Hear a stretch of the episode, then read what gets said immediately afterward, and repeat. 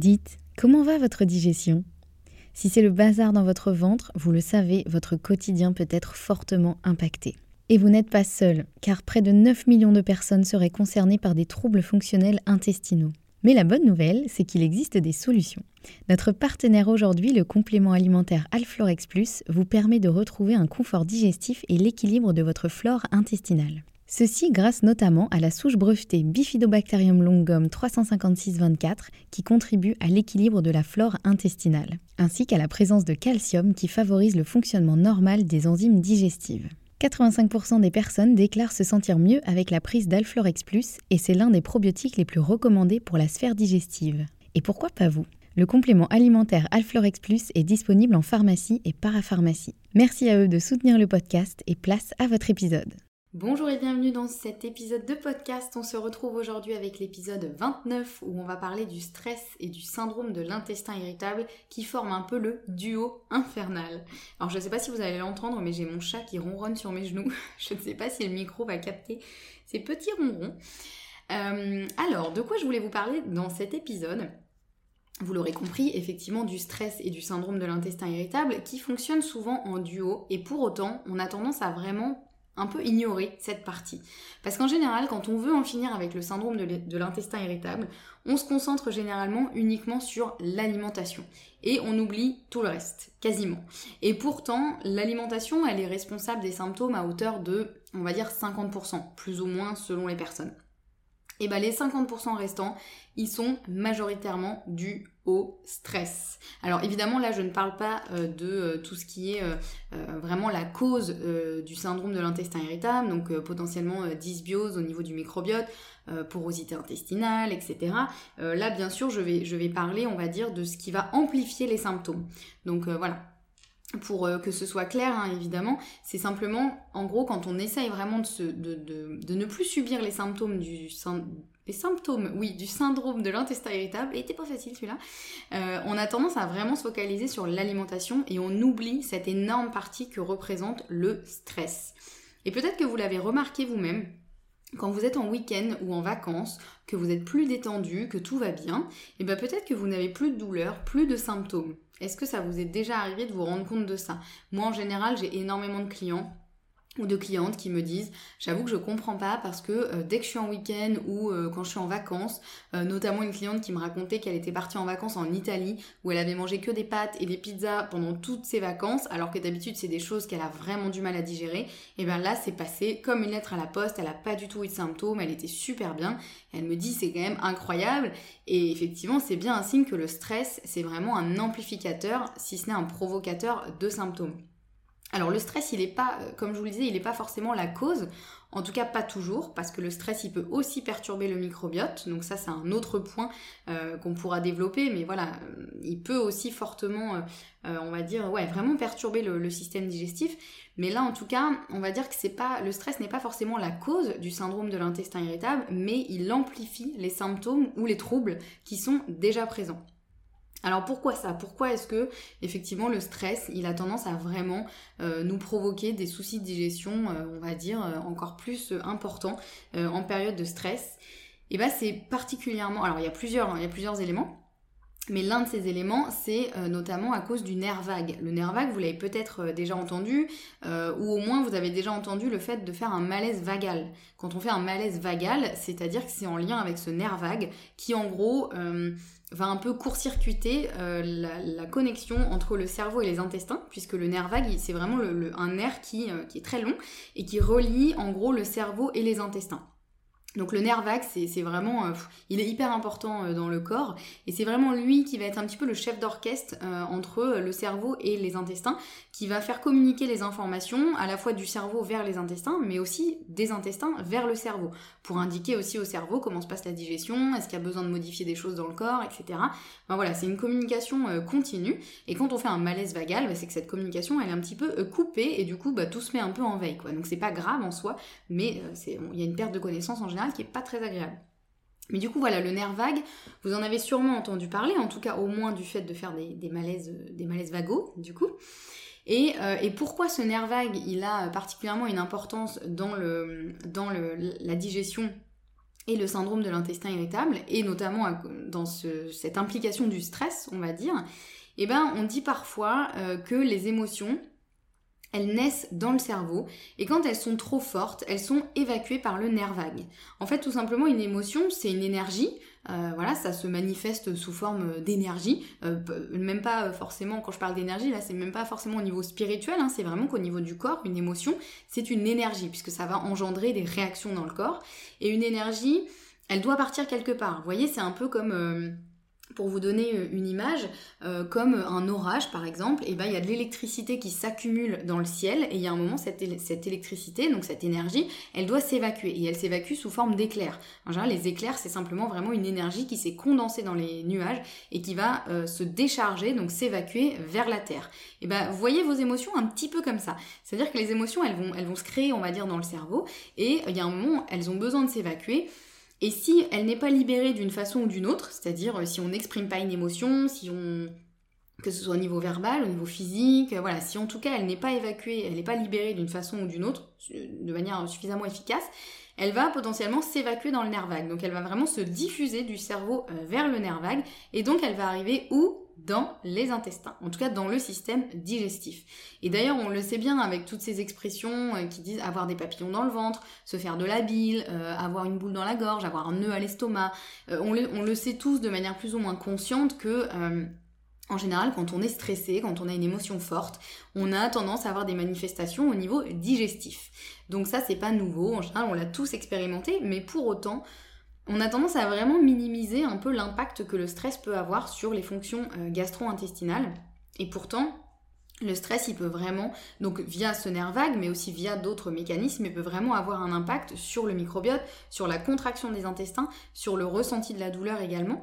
Parce que euh, un autre élément, c'est que le stress, il nous fait sécréter tout un certain nombre d'hormones euh, différentes qui vont activer certaines actions dans le corps et notamment le stress il fait sécréter euh, de l'adrénaline. Et l'adrénaline elle a notamment pour effet de provoquer une contraction du tractus gastro-intestinal c'est-à-dire du système digestif.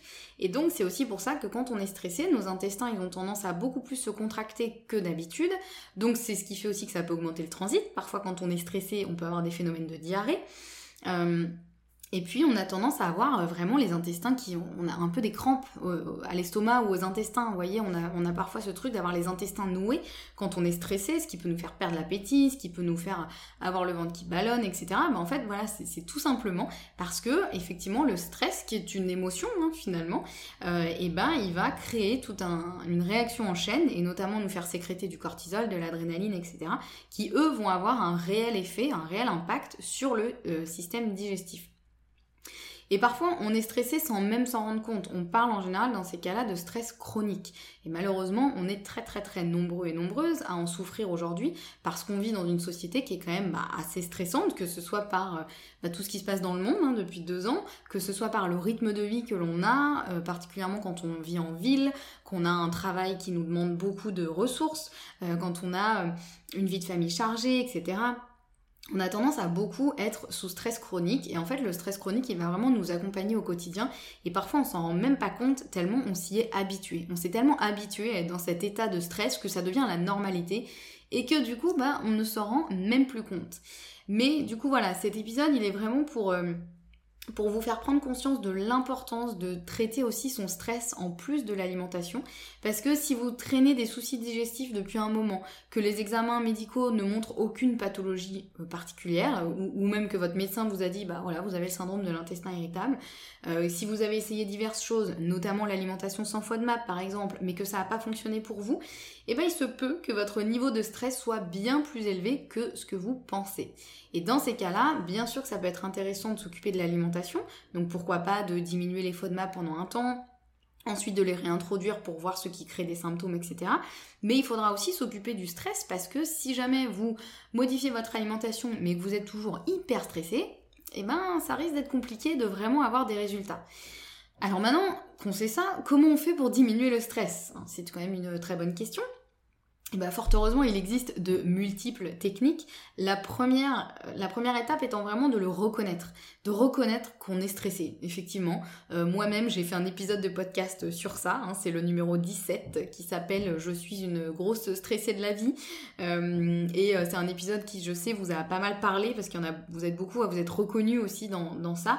Moi personnellement, j'ai mis du temps à vraiment accepter le fait que j'étais d'une nature vraiment anxieuse et stressée, alors qu'en réalité, j'en avais les signaux depuis toute petite, hein, et, et, plusieurs fois des, des, des, médecins ou thérapeutes me l'ont fait remarquer. mais je sais pas pourquoi, j'étais dans le déni total, et le fait de l'accepter, ça permet déjà de vraiment pouvoir traiter le problème. Parce que déjà rien que de mettre une conscience dessus et de se dire bah oui ok j'ai plutôt une nature stressée c'est pas forcément euh, moins bien c'est pas mauvais c'est ça veut pas dire que je suis moins bien que je suis faible euh, que sais-je hein, parce que je sais qu'on peut être très critique avec soi-même donc euh, l'idée c'est vraiment juste de dire je suis de nature comme ça. Ça je vous en ai parlé aussi dans un autre épisode un peu qu'on n'est vraiment pas tous égaux en termes de vitalité, en termes de gestion du stress, et que c'est pas des jugements de valeur, c'est juste que bah voilà, on n'est pas constitué pareil, on est tous différents, et c'est ok, même en termes de sensibilité, hein, ça j'en parle souvent de l'hypersensibilité, mais voilà, on n'est vraiment pas tous fait pareil, donc la première étape c'est déjà de l'accepter, de le reconnaître et de se dire bah oui ok, effectivement, je suis plutôt du genre stressé, maintenant que je le sais, je vais pouvoir faire ce qu'il faut pour euh, aller mieux. Après, la deuxième étape, ça va être de trouver ce qui vous fait du bien. Euh, moi, je sais que ce qui m'a beaucoup aidé, c'est déjà d'adapter mon rythme de vie, de savoir que euh, les journées où j'enchaînais les rendez-vous, c'était pas possible pour moi parce que je finissais épuisée et survoltée parce que c'était trop de stimulation pour moi. Donc maintenant, j'ai vraiment adapté mon rythme de vie. Je me, limite à euh, un certain nombre de rendez-vous par jour. Il y a des jours où je bloque mon agenda pour ne pas avoir de rendez-vous pour avoir vraiment du temps pour moi, seul avec moi-même, à euh, créer du contenu, à réfléchir euh, à des choses sur mon business, etc., à me former aussi, parce que ça c'est une grosse partie de, ce qui me fait du bien aussi. Donc ça, ça peut être déjà une première étape d'adapter autant que possible votre rythme de vie d'avoir plus de pauses aussi peut-être. Euh, vous voyez, pour vous donner un exemple, ce midi, d'habitude j'ai tendance à manger le, midi quand je suis seule chez moi, j'ai tendance à manger en regardant une vidéo. Alors ce qui ne m'empêche pas d'être euh, consciente de ce que je mange et de vraiment euh, euh, mastiquer en pleine conscience, mais c'est vrai que j'ai du mal à manger sans rien faire d'autre. Sauf que ce midi, je sentais que là j'en avais besoin et du coup je suis allée mettre dehors au soleil et j'ai pas pris mon téléphone, j'ai pas pris mon ordinateur, j'ai juste mangé en pleine conscience, on va dire. Et, et voilà, et rien que ça, en fait, je sens à quel point ça m'a ressourcé pour mon après-midi et à quel point mon après-midi elle est vraiment différente. Alors que si j'avais peut-être continué à travailler en même temps que je mangeais, ou regarder une vidéo, enchaîner les vidéos, etc., ben, j'aurais pas vraiment fait de coupure et finalement ça aurait été plus négatif qu'autre chose. Donc ça c'est important de voir ce, dont vous avez besoin en termes de pause et en termes de, quel type de pause aussi, hein, parce que chacun a euh, sa façon de faire euh, différente. Mais l'important c'est peut-être voilà, d'avoir plus de moments pour vous. Ça peut être aussi de pratiquer la respiration, la méditation, euh, l'hypnose, l'écriture, le chant, etc. Il y a plein plein plein de techniques. L'idée c'est juste de trouver celle qui vous, vous fait du bien ça peut être aussi de, vous aider de compléments alimentaires ponctuellement comme euh, le CBD, euh, la rhodiole, etc. Voilà, ça peut être aussi à des moments où on sent que vraiment on est submergé, on n'arrive pas du tout à diminuer notre niveau de stress. Euh, c'est totalement ok de manière ponctuelle de faire appel à des compléments alimentaires qui permettent de relâcher un petit peu la pression et nous aider à sortir un peu la tête de l'eau et à y voir plus clair. Donc voilà, en gros, il existe euh, évidemment plein de, techniques pour euh, apprendre à, mieux gérer son stress, mais encore une fois, la première étape, c'est vraiment de poser une conscience dessus et de se dire, ok, je suis comme ça, donc maintenant je fais quoi? Et ça, c'est vraiment, euh, voilà, c'est vraiment le, début du, chemin vers le mieux-être. Donc voilà, j'espère que cet épisode vous aura euh, permis de comprendre encore mieux le lien qui, existe vraiment entre le syndrome de l'intestin irritable et euh, le stress et euh, qui vous aura aussi permis bien sûr de, de voir comment vous pouvez au quotidien essayer de diminuer votre stress pour vous sentir encore mieux. Et puis bien sûr, si vous voulez aller plus loin, si vous souhaitez être accompagné dans votre démarche de bien-être, n'hésitez pas à me contacter. Je vous mets en description de cet épisode tous les moyens pour me contacter. Voilà, je serais ravie de vous aider autant que possible euh, à euh, trouver votre équilibre et euh, vraiment avancer sur le chemin du mieux-être de manière individualisée évidemment par rapport à ce qui vous correspond à vous, parce qu'encore une fois, chaque personne est différente.